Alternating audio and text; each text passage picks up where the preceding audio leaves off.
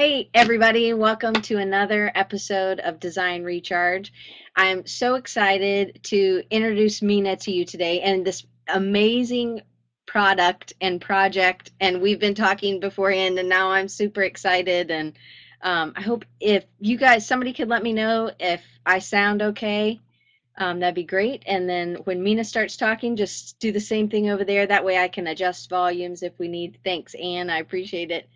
Um, so here's how Spreecast works. Thank you, Jason. here's how Spreecast works. Um, you're able to chat with us in the chat window. I really try to act like a DJ, so I'm reading so Meena doesn't have to, and I'll pull pull questions on. You can also submit questions right under Meena. There's a submit question button and then it's under all these images. So it kind of, it may be faster if you do it over there. But here's what Design Recharge is about. It's every week you come and you're able to get re-energized because that's one thing for me as a designer. Um, I have my own company you're able to come out and get energized or hear about a new project and stuff like that keeps your creativity going. So I'm really big on uh, motivating. Hopefully that's what Design Recharge is for you guys because it is for me. So Meena, um, tell us a little bit about your background and how you came to design and and what you're doing right now, and then we'll get jump into the project. Um, my background. Let's see. I started. Um, uh, hi, Simon. I started uh, illustration school actually back in 2000, um, the, the year 2000, uh, and at Virginia Commonwealth University. Um, and uh, started I started illustration with communication arts and design back at VCU, back when it all used to be one big thing, and there there wasn't illustration and then graphic design. There there wasn't any of that. It was just all kind of one thing. Yeah, VCU.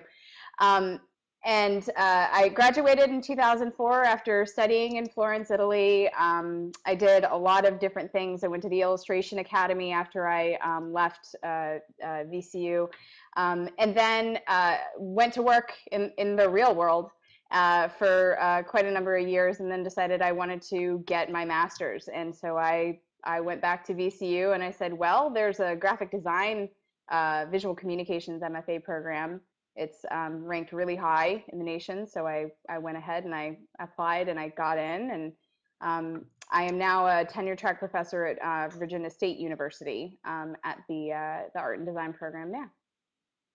Cool. Awesome. Thanks so much for letting us know that you guys can hear us. So Meena has worked on this project as as design educators we have our own businesses and we do projects just like regular we keeps we would not be very good design professors if we weren't designing i don't think. But um so you did so chuck scalin was a professor at virginia commonwealth and he does a lot of fine art as well. He was in the the communication art and design uh, program at vcu but so how did you get to know chuck and then how did this project come about? So uh, I never had Chuck as a professor, by the way. Um, I actually, funny enough, I had his son Noah um, back when Noah just started teaching. He taught me, um, I think it was like a, it was one of those com computer classes.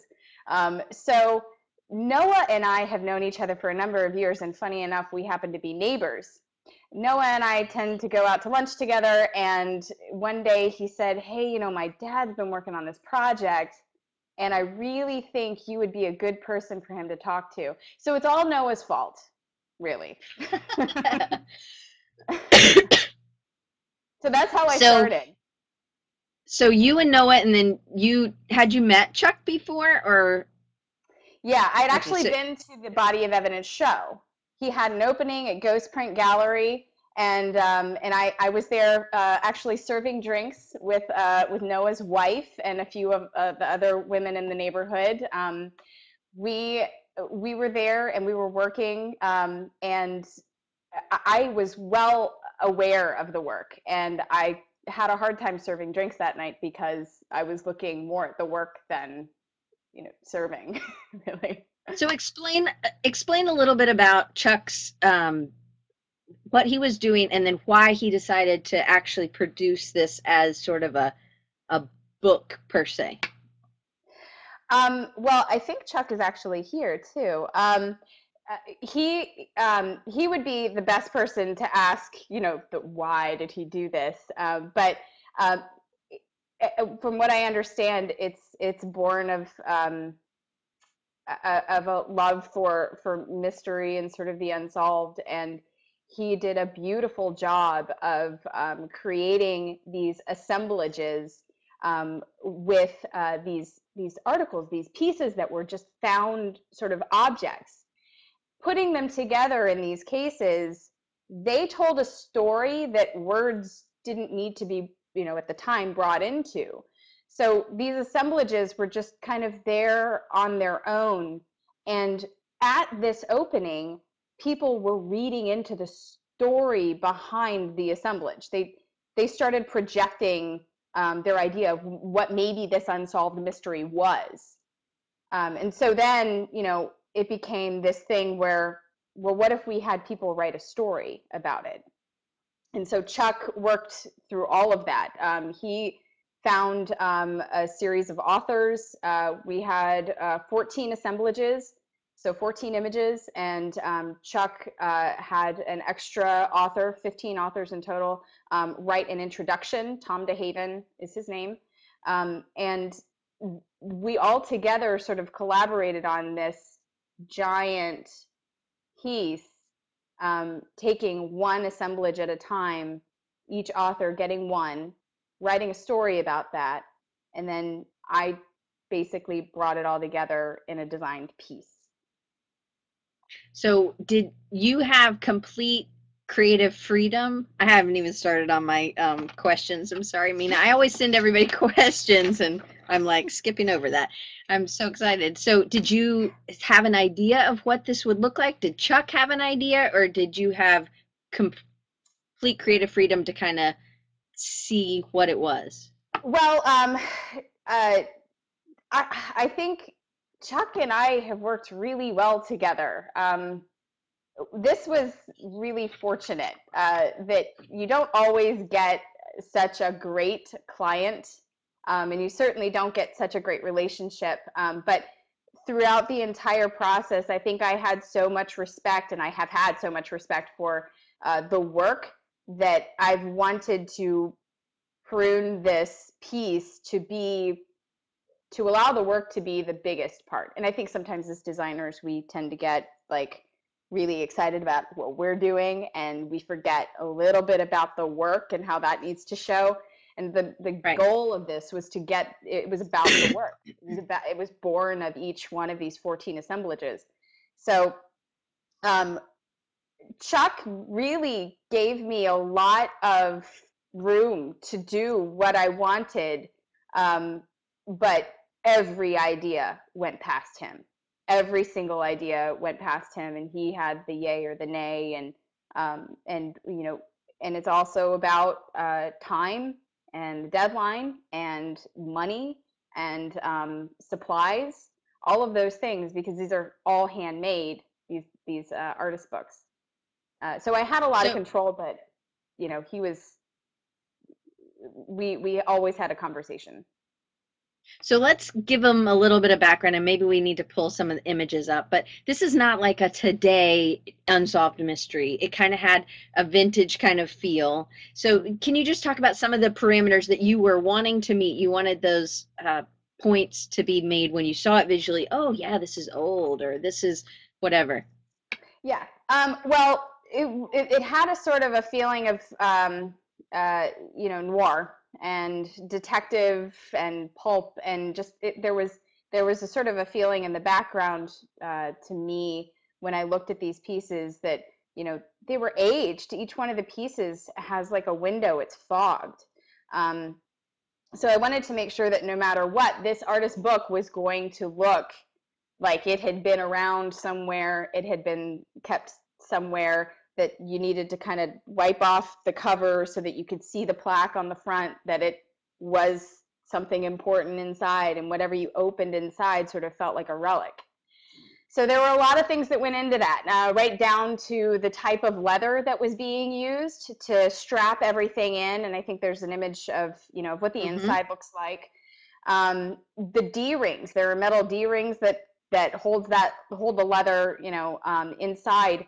Those were each taken to um, a place in Richmond called Tectonics.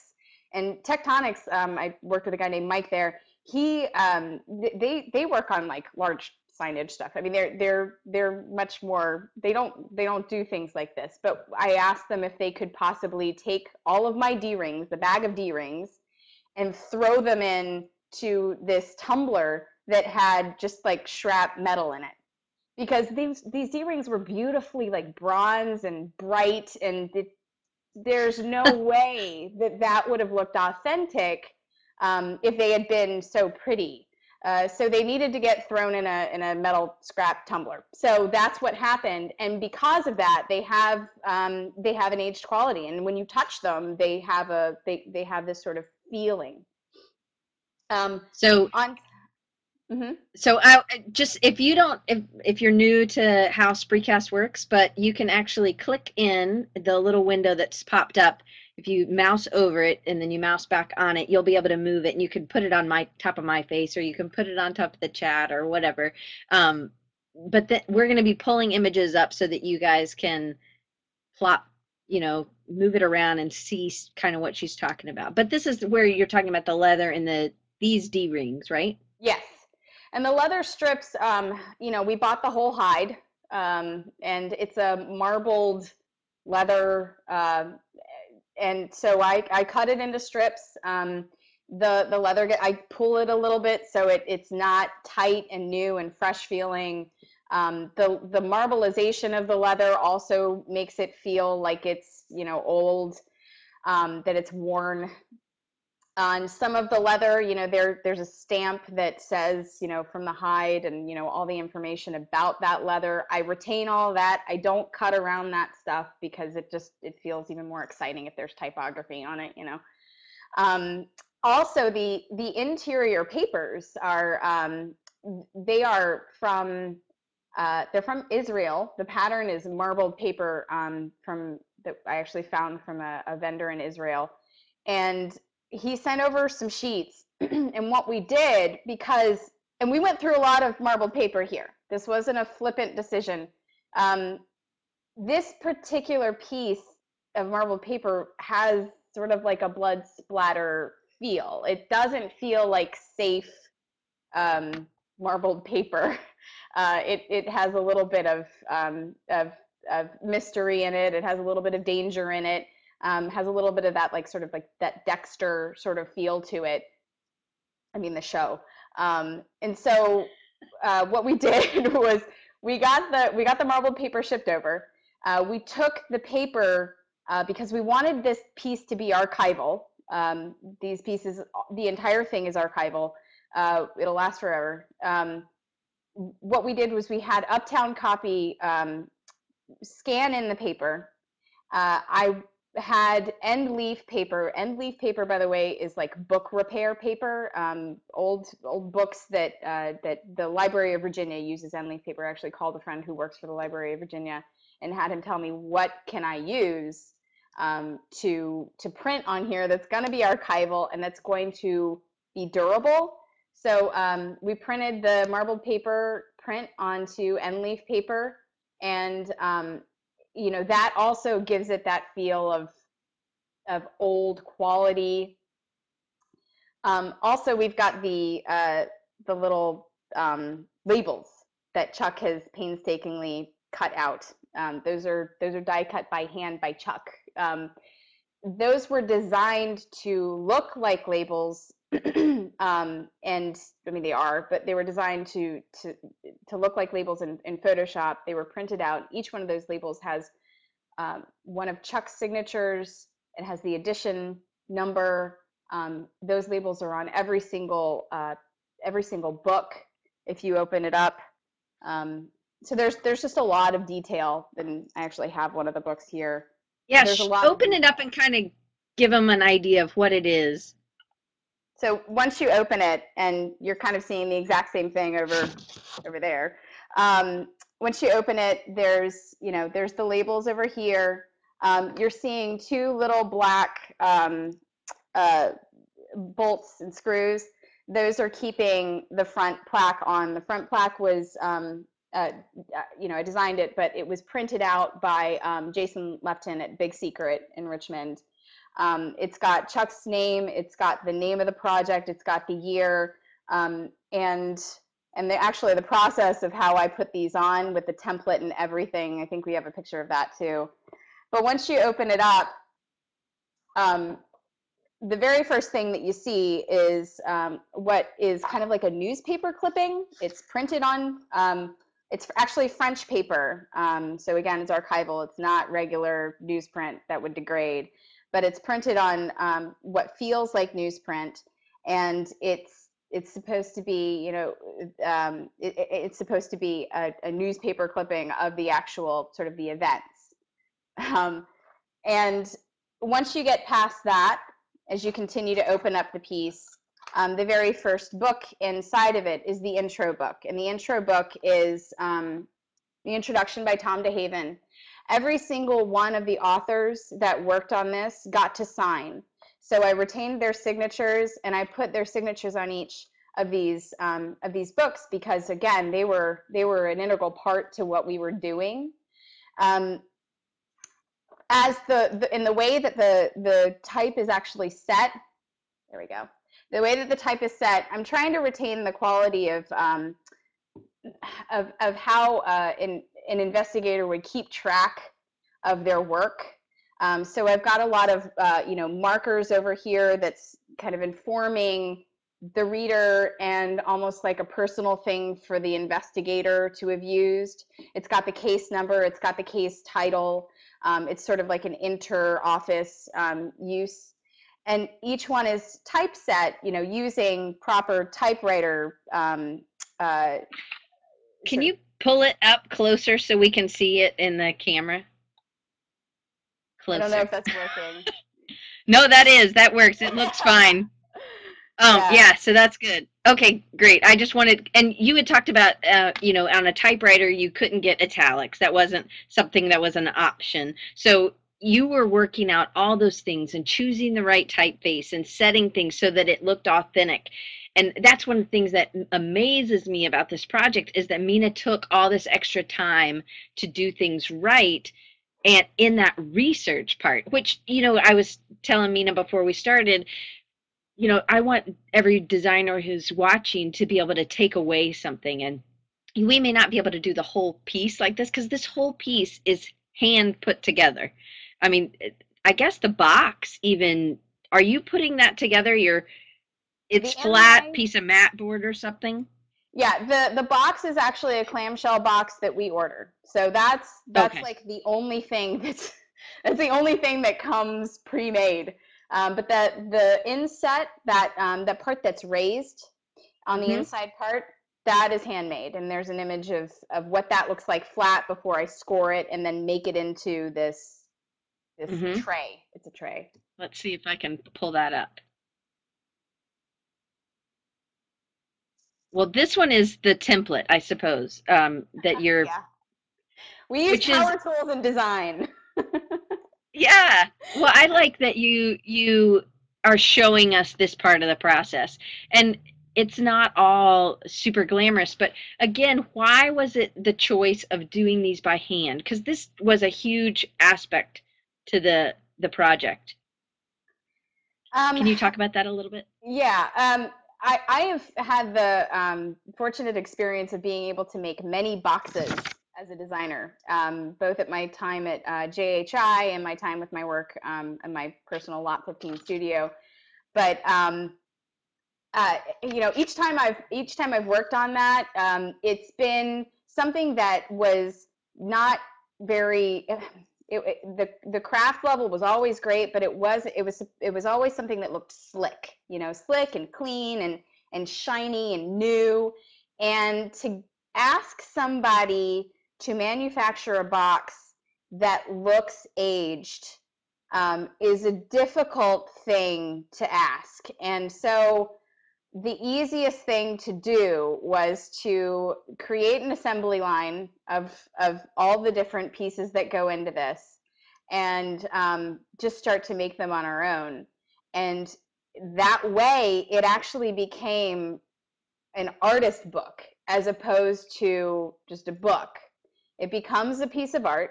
Um, it retains the authenticity of this time, this period piece that we're kind of trying to create.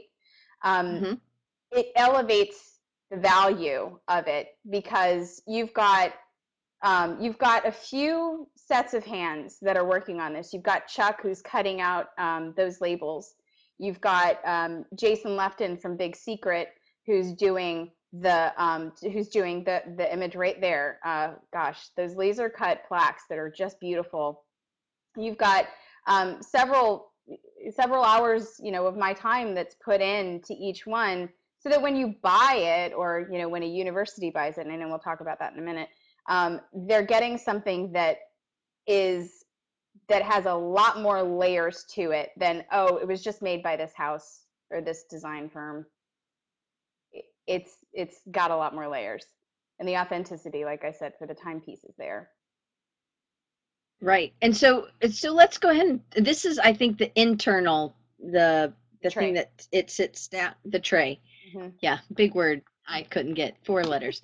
Um but and so obviously these templates are they just out of mat board the template?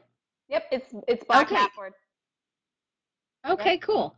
So then you go from there to this piece and this is showing a bunch of them kind of cut out. yes yes and so what i'll do is i'll get into the middle there uh, of the biggest black piece i'll start to get in the middle so i cut out um, the middle part of the tray and each one of these guys sits inside of this piece and so you can see kind of how the tray works here Mhm. so that's Yep. that's kind of how it's working Cool. yeah So with um let's see what what the next one is. This is another uh these are the strips, I think. yep So what- back of where- the paper Oh, okay. Cool. So here's another one. I think I can do it without pulling. So this kind of is showing you the process. mm-hmm yeah And so everything's kind of process. out there. yeah Do you want to it's so in the far back in front of the chair, there's the box and the leather and the D-rings already together. mm-hmm. And then you have the the newspaper clipping right next to it. Mhm. and then you have these are the pieces these are the assemblage uh, the photos of the assemblages yep. Or how, assemblages. I'm in alabama that's how we say it down here. Assemblage. I'm just kidding. Assemblages. Yeah so they they actually they sort of they get tipped in um, and this this image that you're seeing is is this image that you're seeing is actually my dining room but funny enough like sometimes i just need a new change of scenery and i'll have to move from my studio. And and you can also see my ipad where clearly i'm watching like the it crowd or something like that. Um, but what what i'll do is i'll get them all in order and then they go on they get tipped in and these are accordion fold books. So again each one of the authors had their own and each one of each one of the authors had a had a word count like they had a limit. Um, sometimes it was a little bit difficult to fit everything on to this one space that i was allowed um, because again we were working in a budget and i didn't want to order special paper. If i didn't have to there you know so there were certain um, considerations that had to go into how long the paper could be but again you're seeing you know the case number and then over here the um, terry's signature. That's terry. Um, and also the you know her bio. So each one of the authors got um, each one of the authors was able to give us a bio. We were able to promote them a little bit. Because they were doing this um, they, they were doing this because they wanted to uh, and so they were kind of donating their time to this project so we were trying to get you know everything we could to get them some credit that they deserved for doing it so in this next image you are kind of putting things together can you just talk about what you were literally what glue choice were you choosing Was it Sobo glue? Is that what? Yep. Really? yeah. Wow. So, um, so Sobo glue, and if I'm using a dry glue, then it's going to be Studio Tack. And those are the two glues that I'll use. You can see my burnisher is up there. Um, Sobo glue works, um, you know, it, it needs the friction in order to keep the, um, for, for those of you who are unfamiliar with Sobo glue, um, it needs the friction of burnishing in order to keep its, um, in order to keep its adhesion. Um, that heat helps it to, to, to adhere. Um, Studio Tack, um, that's just a dry glue that comes in um, large sheets. You can cut down the strips. And it, so, oh, I mean, a lot of this did have to do with my, the, the knowledge that I already have of making artist books. I would not have come to this conclusion of, oh, let me make them if I had no clue where to start. I certainly hope that people would not take on such a task, but I I felt comfortable with it. So was this were you always kind of crafty? Like is that you would say, "Oh yeah, I do a lot of things like that." Or was this you were really you made a lot of books on your own? Uh, in grad school, I started to make a lot of books. Uh, we had to uh, grad school. We had we had to make a lot of stuff. I remember. so um, I, it just it became something that I enjoyed. I enjoyed learning how to to bind and to stitch, and I enjoyed learning um, the different you know folding methods and things like that. Um, so and, and there's not very many people that are out there doing this. Is the other thing. So if you can find a way to do something, you know, if if you're if you're a young person trying to make a name for yourself, if you can find a way to do something that not very many people are out there doing, it helps to to you know as a as a younger de- designer which i no longer am sadly but if it helps to be able to get your name out there and to market yourself as somebody who can do something like this. And it helps you stand out. I mean i also really think that you can do some things that are hand done that help you to stand out in a in a way as well. So I have another question. So again, uh, we're on a budget. So you think, oh, these are all by hand. This is costing a ton of money, but it looks like it was just printed on. I would love for you to tell me what kind of paper the each story and each story was the same amount of accordion folds, right? It wasn't. Some people got longer. So there was standardization in that. Mm-hmm. And then you just, it looks like black ink and any color you're doing with these labels. Yep. So yeah. you're re- this this is able to be really low cost it mm-hmm. takes time but it's able you're able to give your client a little something extra because you were doing some of it by hand but talk about your paper and ch- choosing to only do it in black so the french the french paper um, is you know we we used a combination of french and mohawk um, and the um, the the images. If you i mean if you look at the if you look at the piece you, you notice that the things that are in color are the marbleized paper the leather strap the labels and the most important thing chuck's assemblages. So each one of these assemblages is on this very unseeming sort of uh, um, accordion fold it stands out. Um, those assemblages are printed on a cardstock. It's pretty much like a mm-hmm. postcard. Mm-hmm. It would it would feel like. Um, it gives it a little bit of weight for each accordion fold, which is really kind of small and thin. Um, so having it having the the assemblage on the cardstock, having the um, assemblage in color, and having it weigh each one of the stories down gave each assemblage um, a feeling of importance. So I think, yeah, cost was a big reason as to why a lot of these, you know, the stories are black and white. Um, but even how perfect was it? I mean, that you couldn't. I mean, it was a great, great choice that we that we had to to make them black and white because it helped pieces to stand out even more. Um, so Chuck's pieces mm-hmm. are on the Mohawk paper, or are they also on the French paper? Um, Chuck's pieces are on a cardstock that was chosen by Chuck and Brian Walker at Uptown, um, Uptown Copy is here it, in, in Richmond. Is it shiny? Does it is it glossy so it looks like it was like a photo? It is matte as well. It's it's like a almost like a satin. Can you see that? Okay. That light mm-hmm. shimmer. Yeah it's a it's like a satin. It's it's I mean it, it's matte. It's not shiny. It got a little bit of sheen just because of the ink that's laying on top of the piece. Mhm. Right. The only so the only light that's coming, the only reason that that's there is because the ink is laying on top. Right. So then you have the other pieces. So we've pretty much talked about everything in this piece except the little envelope and the stuff inside the envelope.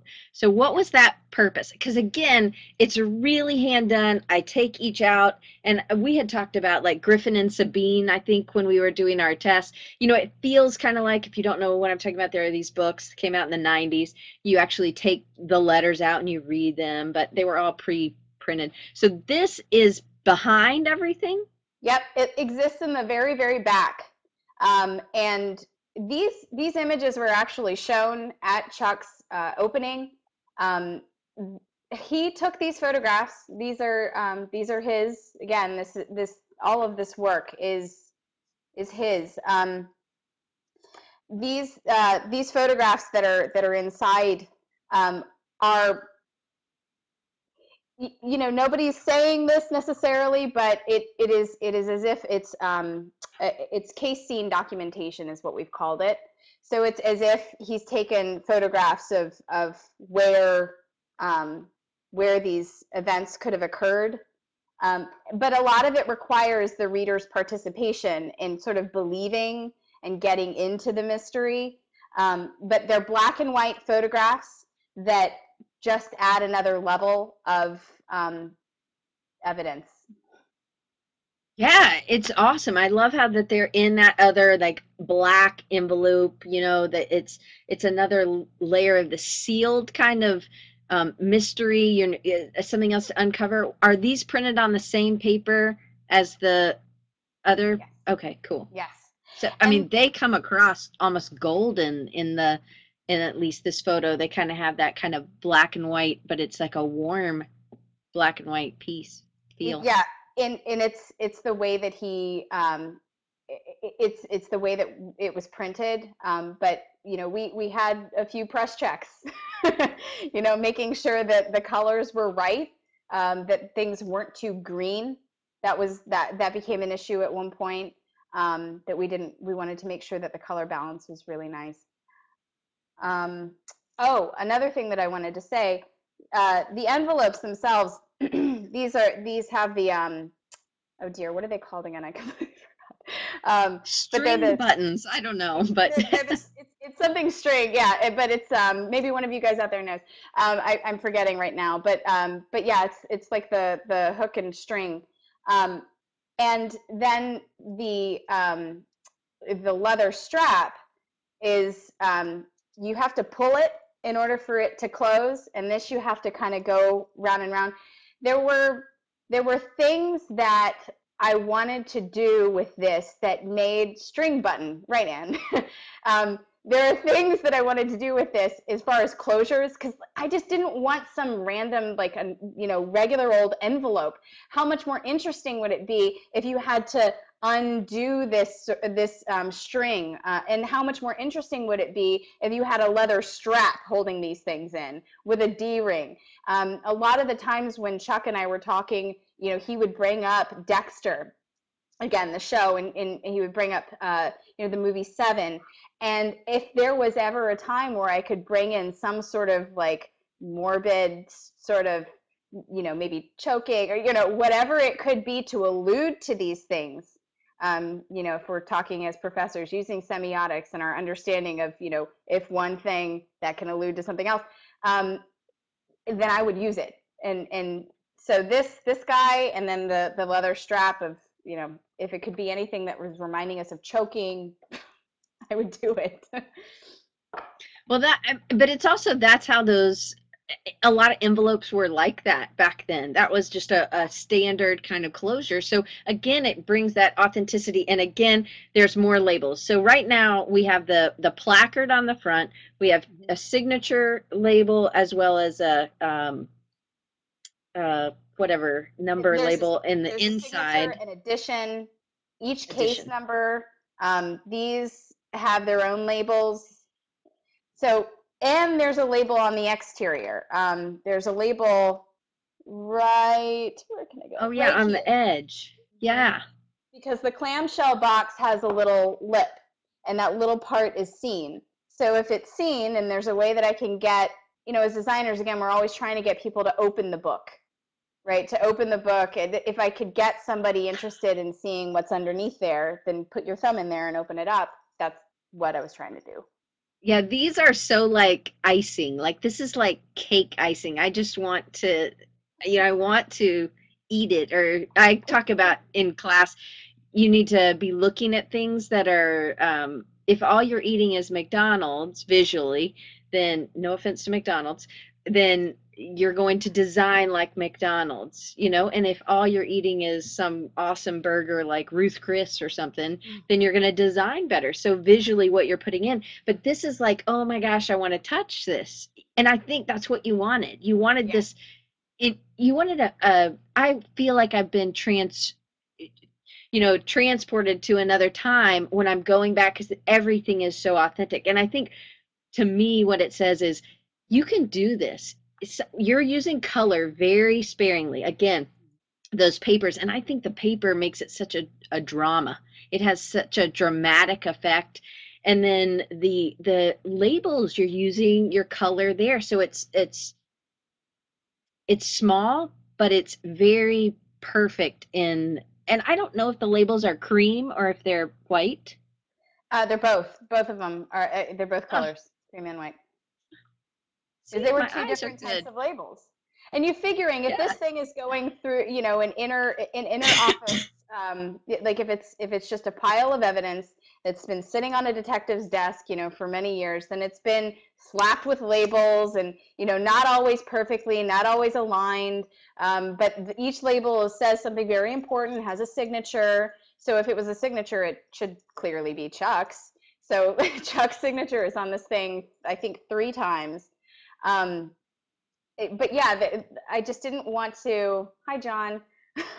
I just didn't want to. Uh, I didn't want to distract from from his assemblages, and yeah, go ahead. so i'm I, this is my oh i'm so excited one thing i love and again okay how you're thinking how can i use this with my clients listen to what Meena just said and this just gives me chills I, you know what about if you were the detective? And it's that pretend. This is why my husband says i'm in here playing on the computer all the time when i'm working because this is we get to pretend like we're somebody else. I don't care if you're selling roach spray. You get to pretend like you're whoever. So you can do something like this with no matter what. If you're a corporate designer i know meredith's a corporate designer um, you know you're you're like how can i ever do this? But it's that hand that touch that feel that people so want to connect to that real um, authentic you've used that word a ton of times but it's that we get to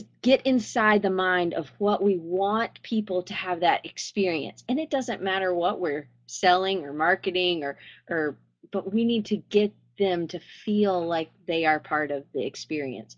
And i think that's what's so cool as a designer but i love i mean i'm totally like i love these unsolved mystery shows or whatever you know?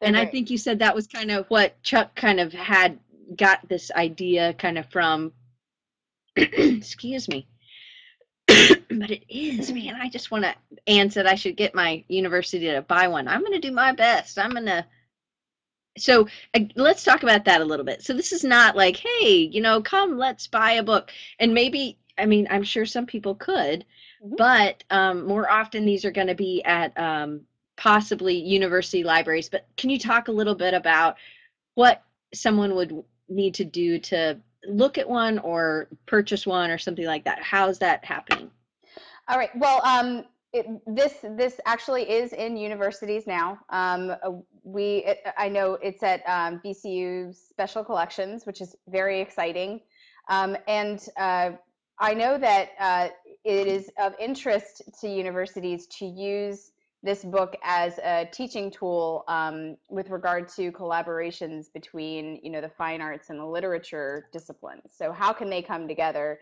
Um, and I love that I get to be a part of anything that's teaching collaboration. That's awesome.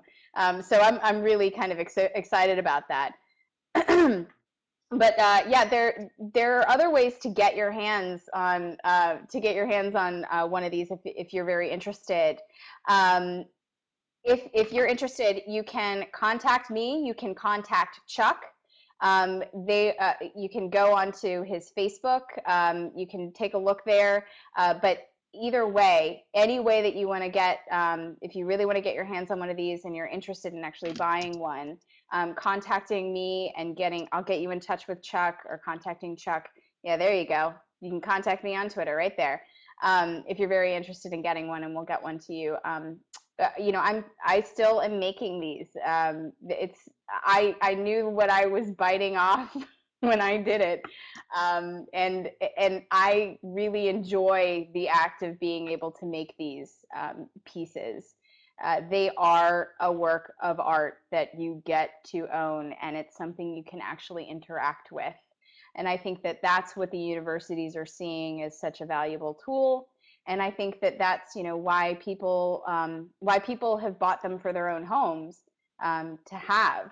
Uh, it's not just something um, you know that's that's it's not just another piece of art you can hang on the wall. It's something you can actually uh, interact with and and read if you you know yeah are really cool and that collaboration i mean to give i don't know what the word count was but to give a writer a certain number i mean a lot of writers are are familiar with working it within a word count but that doesn't seem like that many because because courier or whatever typewriter typefaces are so yeah. wide you yeah. know that you're like really you want me to write a whole story in that many words I'm right. sure that was a challenge for them. And again, that teaches people about that again, that challenge of working with one color for us as designers or for them working in a shorter word count.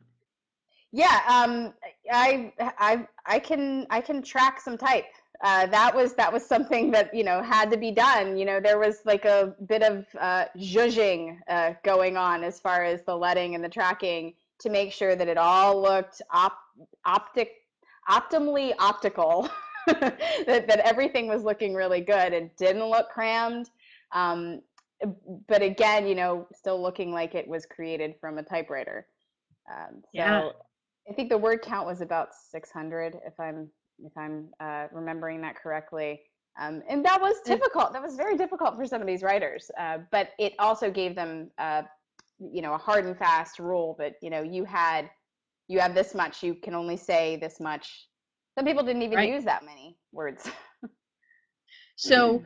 with they have the story and are are each it's each is a different mystery, right? It's not connected like four of them are part of one or whatever. So that's cool too. Yeah, they're in order as far as the year because the the authors were able to give them a year. They could say, okay, this happened in 1963. Okay, this happened in 1929. Um, one of my favorites is written by Phil Ford. Uh, some of them have to do with you know things that artists and designers can really appreciate. Um, there's one love story about um, a girl whose father owns a printing press, and the, she gets in a romance with the hired hand. Um, and I mean, these are really involved stories by extremely talented writers. Uh, that you know, it's it's just it's been a joy to kind of um, to read through them as I was typesetting them or um, to put them in the proper order. I get a little lost in them sometimes. I'm sure. Well, 14, right? There's 14 stories. There, yeah. There's 14 assemblages, and then um, the uh, the very first um, oh. the the introduction is written by Tom De Haven. Now that book right there is that hand assembled as well, hand stitched. Wow. It's an accordion fold, and oh, accordion. Um, and in fact, you can kind of look at it there that it's just it's a mm-hmm. Canadian mm-hmm. rat fold. Mm-hmm. And mm-hmm. if you were to pull it up, I mean it's all just one sort of one piece. Yeah. yeah. Wow, that's awesome. All right, so let's I we got to pull up a couple of these images and we got 15 minutes to talk about your sketchbooks in that project which I think is super cool too. Um and maybe I just I just think your stuff's awesome. So here so this is is this five in the morning or four in the morning? That's my thought. um, yeah, that that image. Um, if you guys follow me on Instagram, you can kind of see my progress. Um, I I do. I have a let's see, I have a hashtag. If you were to look at Oh. like hashtag body of evidence book art. Um, So I, you know, I have I have all of that kind of happening on here, and um, I just uh, Chuck and I recently won an award from uh, AIGA at the grade competition for this piece. So um, you know that an image of that is up there, but it's uh, hashtag body of evidence book art. I don't know. Some people have their own body of evidence thing. I don't know what that is, but the book art one is the one that I use. Okay, let me do that again then. Body of evidence. I'm such a slow typer. Book art. Okay, and then if you also another um, Meena's other Instagram is her name, not hashtag thing. Okay, so then we have. So go ahead and uh, well, and I mean this I thought was so funny. Um, so was this the opening, and y'all had this out in like Yeah. white artist tape? Yeah, um, uh, that I, happened upon that at the uh, Visual Arts Center uh, when we had a reading. Uh, so all of the artists, um, I'm sorry, all, all of the authors were able to come out, see the book for the first time, um, and we had uh, all of Chuck's assemblages. You know, we had refreshments. It was it was an entire. It was like a, a new opening, but for the book art. Um, so we had we had readings from the authors. Um, Phil Ford emceed it. He's one of the authors as well. Um, so you can see, yeah, that image is of one of our one of our writers, um, one of our authors. Actually, one of one of our pieces being read there. Um, uh, we had some ghost writers, which was kind of cool. But uh, anyway, uh, and I'm kind of up there doing what I'm doing here and um, kind of addressing the audience, just kind of telling them how all of this came about.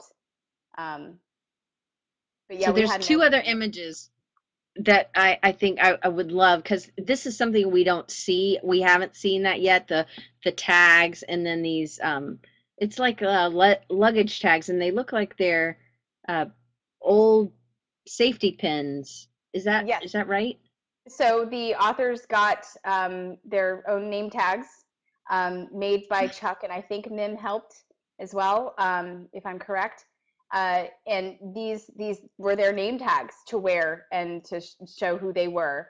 Um, and they're they're just the you know evidence tags, and each one of those uh, it, people could pick up um, the very first piece that's inside of the book. Um, that just shows the um, uh, you know, it's just the the news newsprint uh, cutout article, the Ouija style sort of article that um, that's in the very front of the book.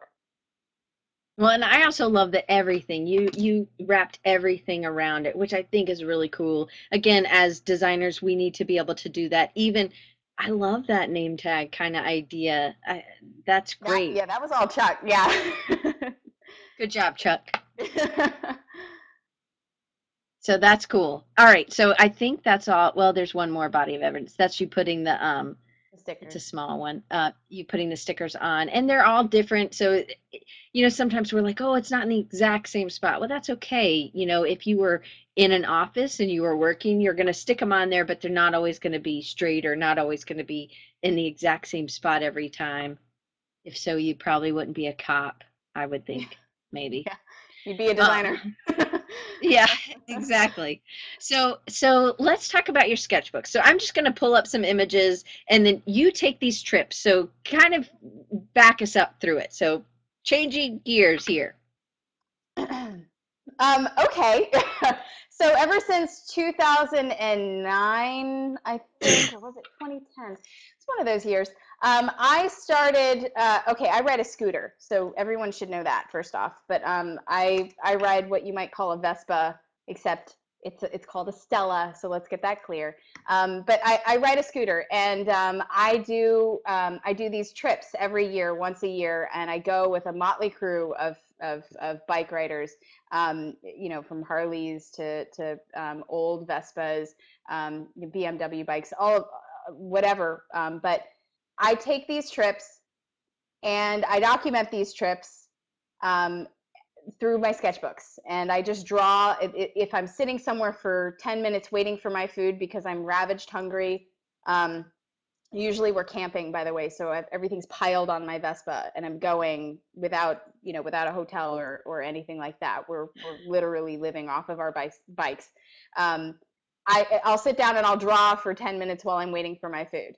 Um, this one that you're seeing is actually on a plane so that's not that's not on my vespa or anything but that i think is going to phoenix one year but i it doesn't matter you know where i'm going if it has to be on my scooter or not um, i will i will draw everywhere that i am as i'm sure many of many of us do um, but wherever i'm sitting i will make sure to document wherever that is um, as i'm traveling. And sometimes i'll write notes in there. Sometimes i'll take like uh, you know little things that i find while i'm sitting somewhere um, and i'll put the that paper inside um, and and use make it into a collage that way. So kind of like this one, like the little, yeah. So, um, oh, and one of the things when we were talking before, you had said, I mean, to me, I love the. Not every line is perfectly straight, but it has such a quality, and it is again, it's a me as a as I'm looking at this, it's something I can taste almost. It gives me a feeling and as we go through the rest of them, you'll see, I mean, you're stitching this. I see purple thread at the bottom. Um, but you said something to me and you said, oh, well, I was taught I needed to get, I needed to get it down. Can you, yeah. do you remember telling me? Okay. Can oh, you tell about, talk about that? Okay, so I mentioned at the very beginning of um, this entire interview that I went to the Illustration Academy after um, I went uh, after I was uh, in my got my BFA. Um, so at the Illustration Academy, I had the most wonderful um, professors, uh, including Sterling Hundley, um, who I know has been on here, um, George mm-hmm. Pratt, um, uh, a, a, lot of really amazing people. And one of the most important things that I was ever taught was, well, okay, there are two. Uh, one, get it down, get it down quickly. Um, people move. People move and and if you're on the metro and you're drawing somebody um, you you want to get them down before they move and you don't want them to see you because then that's creepy. So that was something that i was taught. And we had these five second poses that these people would hold for literally five seconds and our model would shift and move and we had to get as much as possible down. So um, I draw a lot of uh, people sitting. I draw a lot of bars. I draw a lot of people's people interacting. Um, and I do use the entire page on my sketchbook, which um, actually one one illustrator, Tin Salamunic, actually told me once that that shows that I'm a designer because I clearly have to fill up the entire page. I don't know what that means, but I know that I like getting as much as possible down because I don't want to feel like I cheated myself later. So I, I try to get as much as possible down as quickly as possible. And I try to incorporate typography. I try to write things in there um, to give a sense of the, the mood of where I was. I always date things, as you can see there. Um, this is um, this is a coffee shop in New York. Um, you know that I was just sitting and waiting for a, a former student of mine who now works um, in Manhattan. So uh, yeah, I try to I try to get things down very quickly and try to get the essence of a of a place so I love that you don't want to be creepy for sure. But I also think um, you're adding other things. So I asked you, I was like, gosh, how can you get all this down that quickly? And you said sometimes I'm adding um, I'm adding some things later. Um, and also like this, I love the green thing, and you use this green paper. I guess it's paper.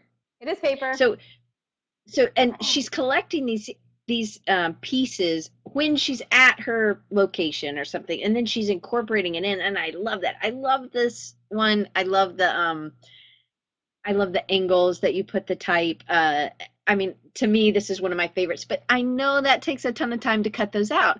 And i are you carrying glue with you on these? And i don't mean to point you with, with it's, you it's at my I, I do. Um, I was actually looking to see if I had one available, but I have. Oh, she. Okay, Anne just called me out here. I I always carry around a cigar box, and my cigar box has random paper samples. It's got an X-Acto blade. It's got a small pair of scissors, and it's got a glue stick. Um, and I've got an extra pen in there. Uh, but the, you know, they're just regular cigar boxes, and everything I need is in there. And you just kind of take that with you wherever you're. I take that with me wherever I'm going. So, as somebody who's, I am not that great. I mean, my sketches do not look like do not look like that. That is for sure. So, how can I get better? And, and maybe that somebody else on here feels the same way. So, is it just practice? Is it putting that five minute, five second poses? Is it trying to get as much? And then, I mean, can you give us any tips? Yeah. Um, most of us are afraid of drawing hands and feet. Uh, um, so Mm. I'm just going to start there and saying draw hands and feet over and over and over again. Um, if you're sitting somewhere and you're, you know, there are no hands and feet to draw, um, what you should do is draw what you see. As typically we we draw what is what we think that we see as opposed to what we actually are seeing in front of us. Mhm. So it helps with perspective. It helps with um, it, it, it helps just to kind of understand the space that you're in. Um, that you can't make it up. Um, you know, and I sometimes I do I do make certain things up because I know that it'll look better in the long run. But I'm also practicing drawing everything that I'm seeing. I I don't and Anne is right. I don't use a pencil. I remember being in a, a coffee shop once. I was at Crossroads in the Fan here in Richmond, and um, I was sitting there and I was drawing one of the pieces that wound up being um, that wound up being a, a piece that's hanging in my my home now. Um, but it's it was it was drawn in pen, and this guy walks by me and he goes, "You must be pretty confident to draw in pen." And I looked at him and I said, "That's my job." I mean, it, you know, you make the mistakes and you enjoy the mistake and you embrace the mistake and you learn from the mistake. And sometimes the mistakes are pretty cool. Um, and if they're not, just turn the page and keep going.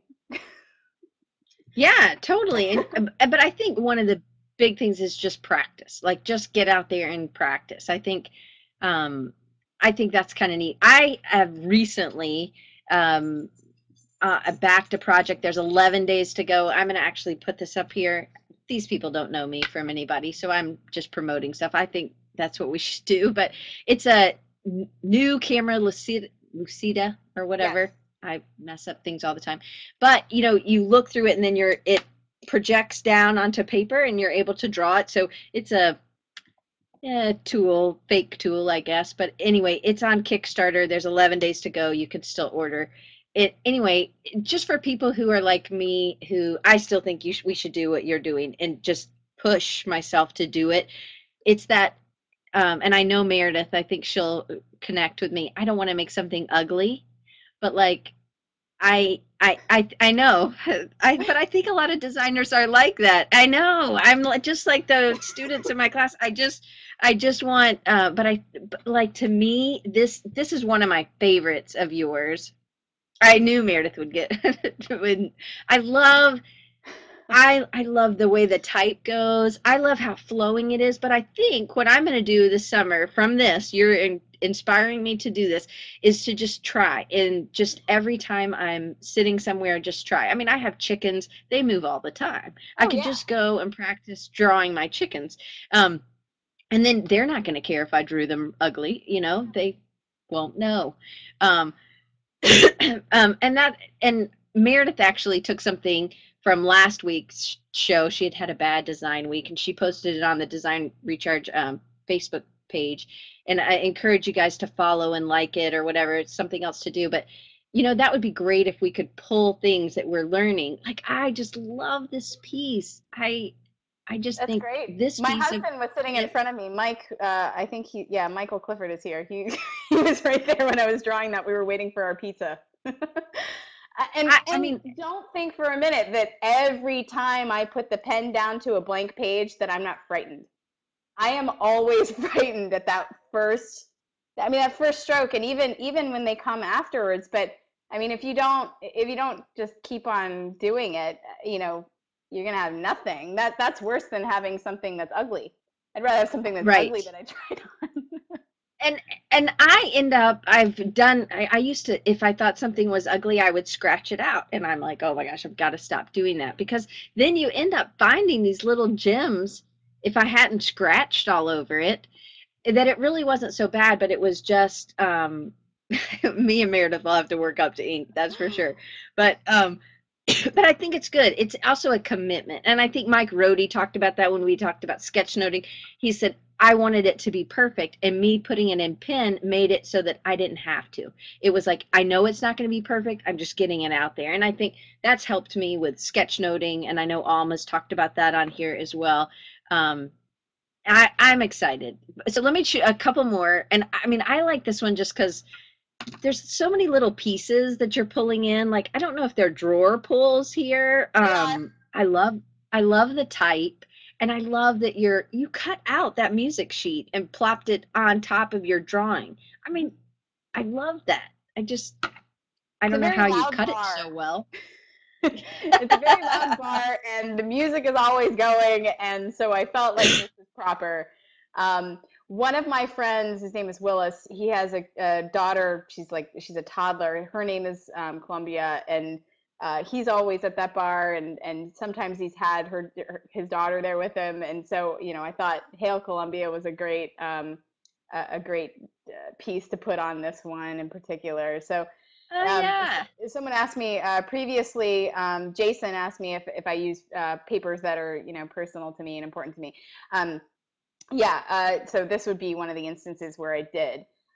sometimes I'll wait to use a piece uh, of paper. Um, sometimes I'll find the paper there, and then it's even more special.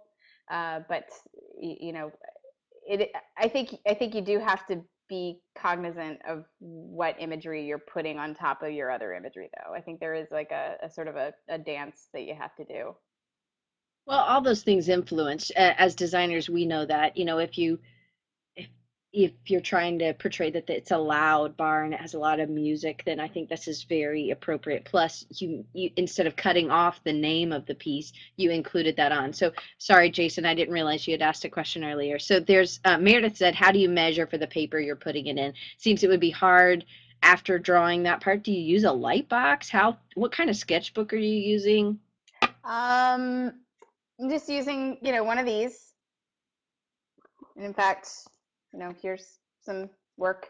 Um, lot, lots of lots of bars. I usually I'm usually sitting at a bar drawing things, but um, I, I will take a piece of tracing paper. That's all I do. Um, is I take a piece of tracing paper and I go over my drawing, and then I put it on top of the the piece that I'm going to cut out. Um, and I can use Huh, a so graphite you- pencil or something like that. You make a little template, sort of. Yeah, perfect. We can do that, Meredith. Yep. Um, all right, so so um, I think there's a, a couple more. So this is you have a person, and again, people move, husband. but well, cool. So I guess maybe he could stay still, more still for you. Um, but again, the the paper, the the the mot, I don't know what kind of paper that green paper is, but it's great. I love that paper. Yeah. And just that you're collaging the rest of the stuff around there is really cool. that green paper, by the way, I feel like I should say it's um it's from an Air Force manual from uh, the turn of the 20th century. Turn of the 20th century. Ah, it's from the cool. 1940s. What is wrong with me? Sorry. it's from an Air Force manual from the 1940s. but you know, I love the way that it looks too. It's got this really nice sort of marbled effect. It's age. That's what it is. That- Mm-hmm. Well, um, anyway, there's a guy, Keith Tatum, who uh, was on the show back in April. He takes stuff and he makes it look old. Um, and he talked about that a little bit, like taking new paper and then folding it and then doing stuff, which if you can't find really old or, or maybe you couldn't get yourself to rip up a Air Force manual, um, then you could do, you could kind of do some of the things, same things, or just like you did with the um, end papers from the body of evidence piece, you could scan it in and then adjust it from, print it out and adjust it from there. Yeah, um, I've also been known to um, to leave papers, the new papers, just out uh, outside on the ground, and then after like a week or two, especially in the fall, because in the fall the um, the leaves will fall down on it, and they'll leave these beautiful imprints, and we can we can talk about that. Yeah.